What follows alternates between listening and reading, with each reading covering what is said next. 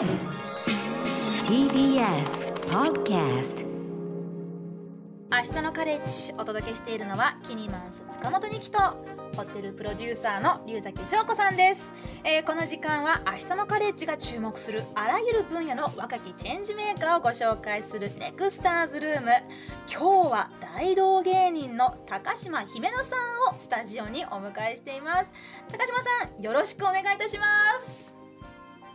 はいもう今日はねもうぜひあの皆さん YouTube で見れる環境にいらっしゃる方はぜひ YouTube でご覧になっていただきたいと言いますのももう早速なんですがもう今からですね高島さん大道芸をパフォーマンスしてくださるとのことでございます。え普段は和風とポールダンスを組み合わせた芸を披露されている高島さんですがどんな芸になるんでしょうか？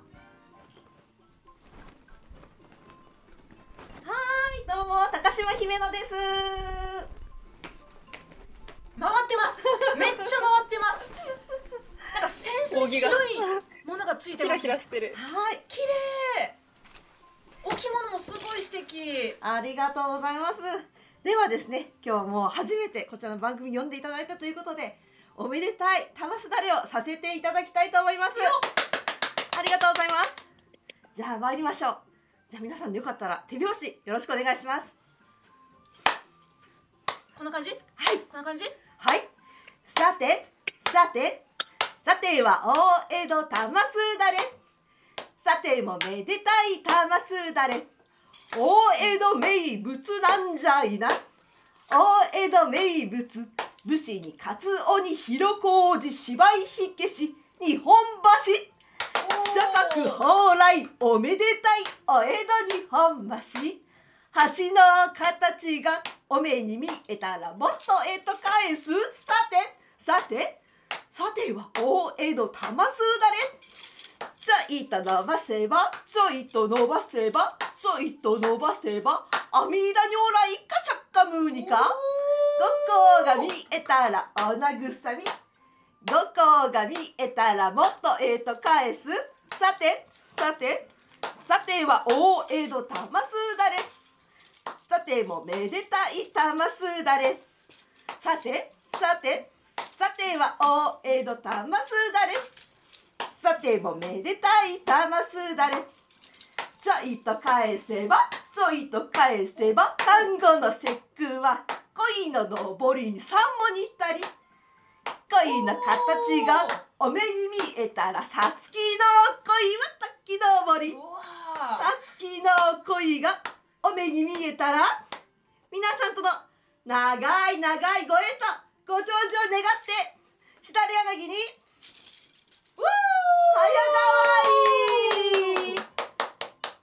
あカメラに入らないカメラに収まりきれないぐらい大きくなっちゃったざるすごいあり柳ががとうございますありがとうございますうわーいやもうあぜひあのあの、ちょっとねカメラカメラでご覧になっている皆さんこの美しいお着物姿もね一緒に、えー楽しみいただけましたでしょうか？今日のネクスターは改めまして大道芸人の高島姫乃さんです。よろしくお願いします。いやいやもうよかったら私ももうお座りになってください、ありがとうございます。あれが南京玉すだれそうなんです。ちょちょっと私のお流派的に大江戸玉すだれというお流派なのであ。ちょ大江戸玉すだれと言ってるんです。あれが大江戸玉すだれ。はい同じなんですよ。ははい。いはい。いやーちょっとあの冒頭からすごくちょっと、はい。あの盛り上がってしまいましたけど、ちょっとねあのプあのプロフィールがまだでしたのでね、あのプ はいロフィールのご紹介をさせていただきます。えー高島姫乃さんは和風ポールダンス大道芸や本格的なバーレスクショーで年間なんと200回以上のステージに立っていらっしゃいます。はい。えー東京の下町亀戸出身はい。という生い立ちを生かして、えー地域の大道芸イベントプロデュースも行っていらっしゃいます。はい。えー昨年12月には一般社団法人江東墨田大道芸協会を設立されたというはい。ことでいらっしゃいますが、はい。あのバーレスクダンサーの方はですねあの、えー、と最1月にはいはい。あのリタ・ゴールディさんという方にね、はい。来ていただいてでもそのバーレスクの魅力についていろいろ語っていただいたんですけど、今回の高島さんは和風とポールダンスを、はい。えーまあ、組み合わせてらっしゃるっていう。はい。で今日はねすごく素敵なあのとても鮮やかなお着物を姿で、頭の上にあのななん まそうマリですマリがマリ、はい。マリとかお花がこう乗っかってますけれど、はい。あのですね今日はまあそのこの大道芸というお話をねちょっと伺いたくて、はい。なぜ大道芸とポールダンス？いやそもそもどうやって大道芸とポールダンス組み合わせていらっしゃるんですか？あそうですね。まあでも大道芸はもうあの外でやれば何でも大道芸なので、もうジャンルは本当に何でもあるんですね。はい。はい、もうジャグリングとかその、まあ、例えばアクロバットとか、まあ、よくあるようなサーカス芸からもう本当に何でも外でやってしまえば大道芸なので、外でやりましたというだけなんですけれども、へ外ではいポールダンスをやられてるという。はいそうですねはいへえ、龍崎さん今のパフォーマンスいかがでしたか？いやーめちゃくちゃ素敵でした。なんか道端とかで見かけたらめちゃめちゃ驚いて見てしまいそうだなって思ったんですけど。え高島さんなんで大道芸を始めようと思われたんですか？はい。私はですねあの大道芸をあの始めようと思ったのはもともと舞台劇出身だったんですけれども、はいあのそこから、まあ、ちょっと大きな舞台が自分が主催で作演出をずっとしていたんですけれども自分があのすごく大きな舞台をやった時にあのちょうど東日本大震災が来てしまって、はい。はい、あの、まあ、例えばすもっと素晴らしいセットとあの内容も私の脚本があの通って、うん。まあ、その公共の施設で、まあ、あのやらせていただいたんですけれども大きな場所で、はいはい、それがあの、まあ、もちろん震災の日は中止になってしまってでその後も土日はもう250席の客席があの完売してた日もあったんですけれども、うんあのそれも全然もうお客様がもう電車もあの通ってないような状態だったので。はい、ガラガラになってしまってとても悔しい思いをしてあでもなんかまあちょっとあのこの舞台っていうのはもうスタッフさんとかその集まった人が含めてそのセットとか照明とか全部調整があって計画があって行われるものなので簡単にそのまたじゃあダメだったら来週やろうっていうふうにはできないんですけれども大道芸とかは最小の単位で1人とか2人3人だったりがほとんどなんですけれども、まあ、その同じショーをやっぱなり続けるっていうスタイルなのでちょっとそういう形のものもできないかなと思いまして、うん、それで、うん。はい、うん。まあ、ちょうど今週であれから12年にそうなんなですよね。はい、当時私もねあのそのシェアハウスの仲間で、あの舞台俳優の人がいて、うんうん。でその人もまさに同じ、その週末にうんうんこうあのい舞台をね、うん。こう予告し予想あの予定したのが、はい。まあぜもうそれまで何ヶ月も何ヶ月も準備したのが、もう全部なくなってしまったっうんてすごくなんか悔しがってたんですけど、まあ、それでもやっぱり当時をね思い出すと、うんまあ、世の中の人たちこうそれどころではなかったってはいそう気持ちがね、い。やっぱり全体的にあったので。でもそれは本当にあのせっかくたくさんの人たちと一緒に作り上げてきたものが一日でなくなってしまうという、うん。でも逆に小さい規模でやったらどこでもいつでもいや比較的やりやすいということですよね今そうですね、うん。まあその代わりその舞台の方とか終わったらもう例えばその衣装は着ないとか、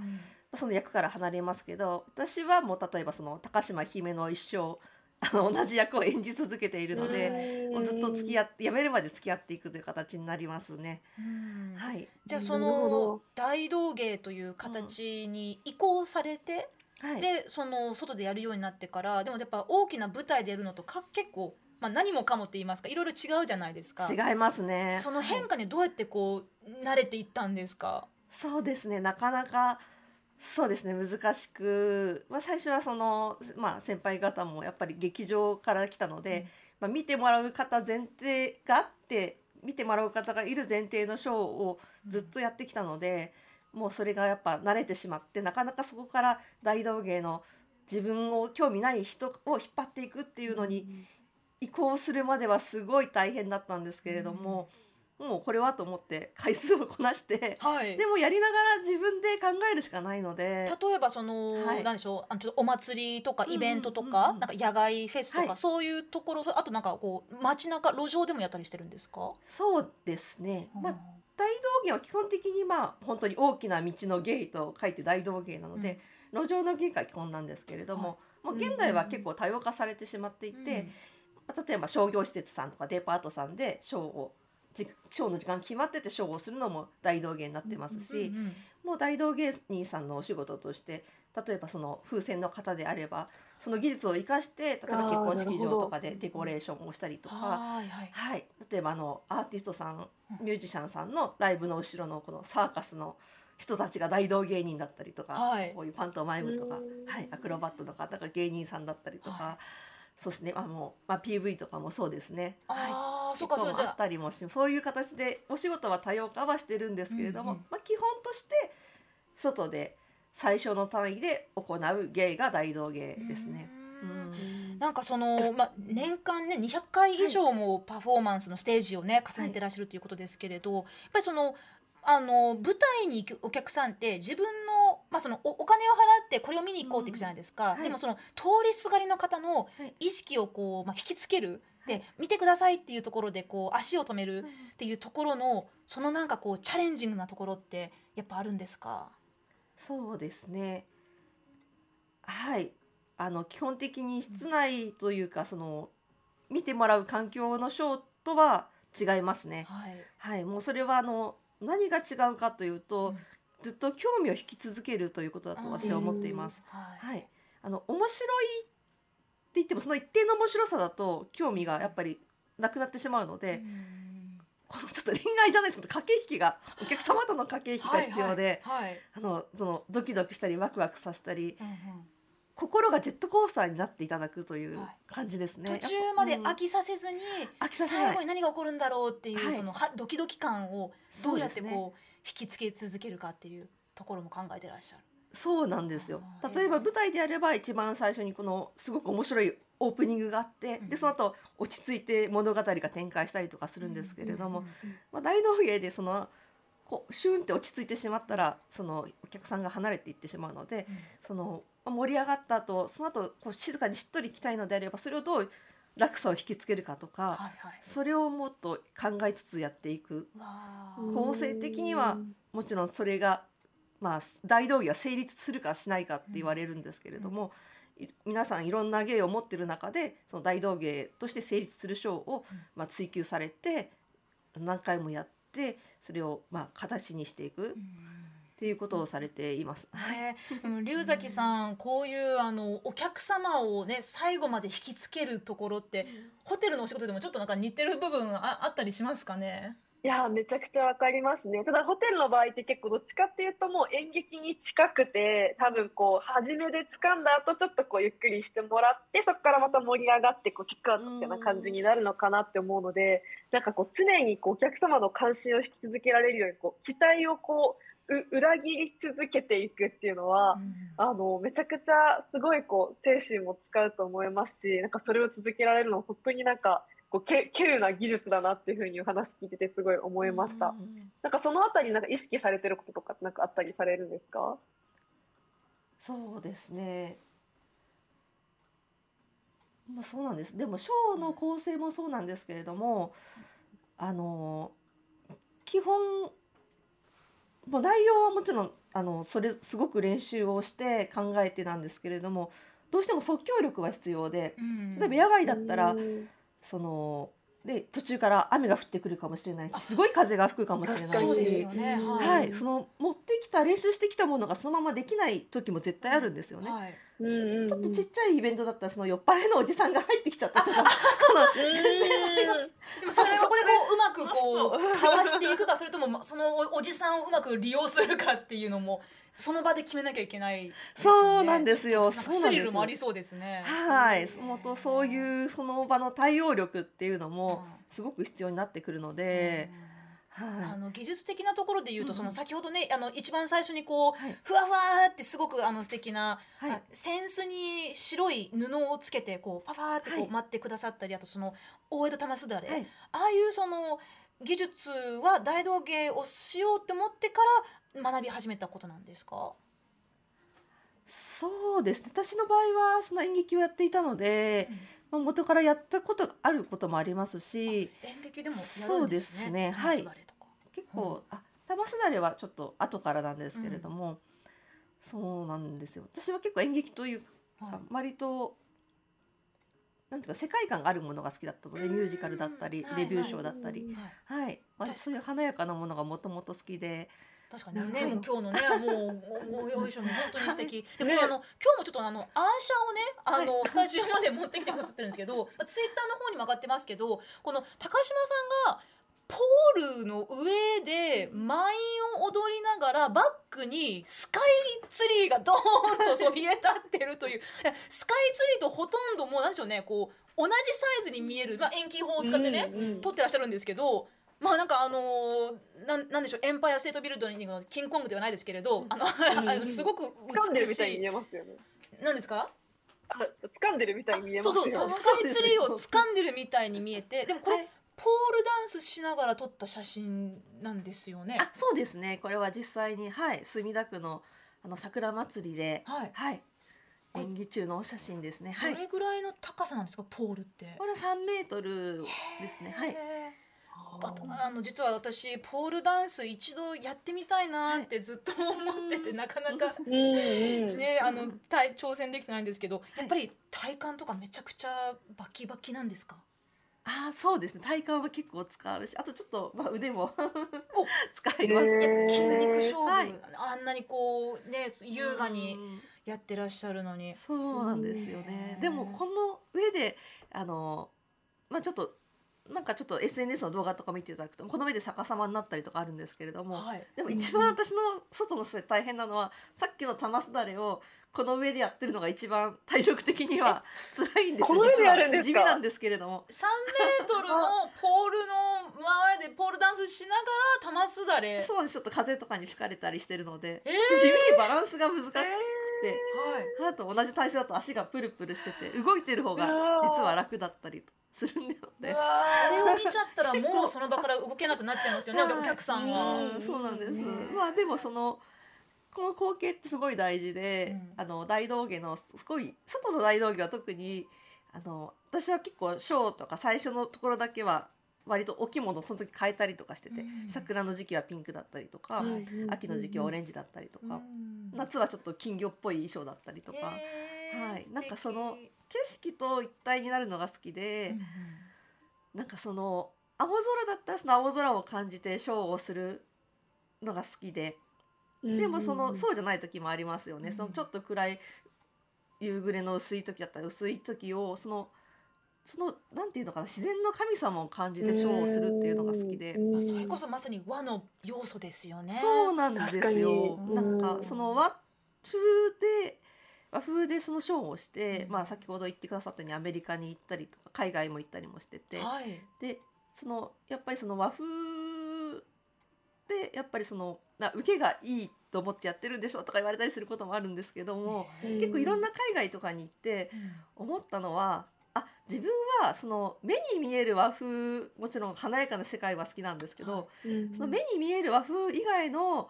目に見えない和風も表現したいんだなとうん。思って、うんはいうん。ねまあ、それははい。本当におそらくもう高島さんにしか世界に届けることができないことかもしれませんよね。まだまだうん。その日本から出ていく世界に出ていくうん。あのでエンターテイナーとして、でもそのこの3年間でねそのまあこのあの先ほどもあの東日本大震災の話ありましたけど、まあ、そのこの3年間のコロナ禍で、はい。やっぱりまたこうあの、まあ、自粛生活が続いてね、こう大道芸というステージもなかなかなかったと思うんですけれど最近はまた戻りきつつある感じですか？あそうですね、うん。大道芸はそうですね。もちろんあのどうしてもそのイベントごとなくなったり中止になってしまったものはたくさんあります。飲食を伴うイベントだったりとか、どうしてもあるんですけれどもまたでも逆に違うご縁があったり、はい。まあ、その昔のご縁の方声かけてくださったりとかして、はい。まあ、もう昔は昔なので、うん。はい。うんはい。もう昔お世話になった方はありがとうということで、うんうんまうん。あ、コロナがあってまた増えてきたというか、まあ、でも自分でもうんうんもちろん、うんあの新しくはい。道を進もうと思いまして、挑戦していきたいこともどんどん、そうなんですよね。はい。昨年のうん。12月に、あのあのご地元のねあの江東区で、うんうんうんえ江東墨田大道芸協会立ち上げられたそうですけれど、はい。ここではどんな取り組みをされていかれるんですか？はい、そうですね。ここではですね、あのご紹介いただいたように、私はその江東区の亀戸という場所が出身なんですけれども、はい、そこでえっ、と一応2000 12年ですね大道芸始めた時から大道芸を始めてその時はその自分の地元の町がまだ全然大道芸が浸透してなかった時に一番最初にあの大道芸をあの地元の歩行者天国で始めたのがきっかけで、はい。はい、あのまあ、自分の成長も兼ねて大道芸のあのイベントを、まあ、ちょっと、まあ、やらせていただいて、はい、で一番最初に大道芸プロデュースを始めたっていう形で、あの最初はその、まあ、新人の大道芸人も兼ねて、はい、亀戸の大道芸のプロデューサーとして始めたんですね。でそれで、まあうんあの時を得てで今はそのまあちょっとずつ、まあ、本当に最初は本当に手弁当というか自分のお金を、うん。やっぱまあお仕事がもらえない状態だったので本当にはじ始めたばっかりの時は、はい、はい、もう本当無料でも出たし、うん。出演をさせてもらったりプロデューサーもしたんですけれどもなるなる自分がお金をもちろん自腹を切ってやってもでも絶対私はもうこれで食べていきたいプロになりたいと思ってやっていったら少しずつあのありがたいことにいろんな方からお仕事をいただけるようになって、はい、でそれで、まあ、今は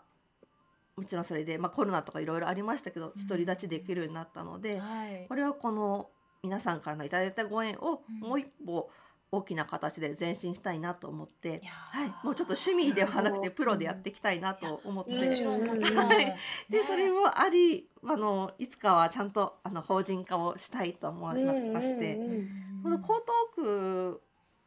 墨田区であの大道法人の大道芸協会が今あのないので、うん。一応初めての江東区あ墨田区の大道芸協会にそうなんですね。法人としてやちゃんとやるのは。はい、はい、まあ、これからいろいろなこう、仲間などねこうあのいろんなことを、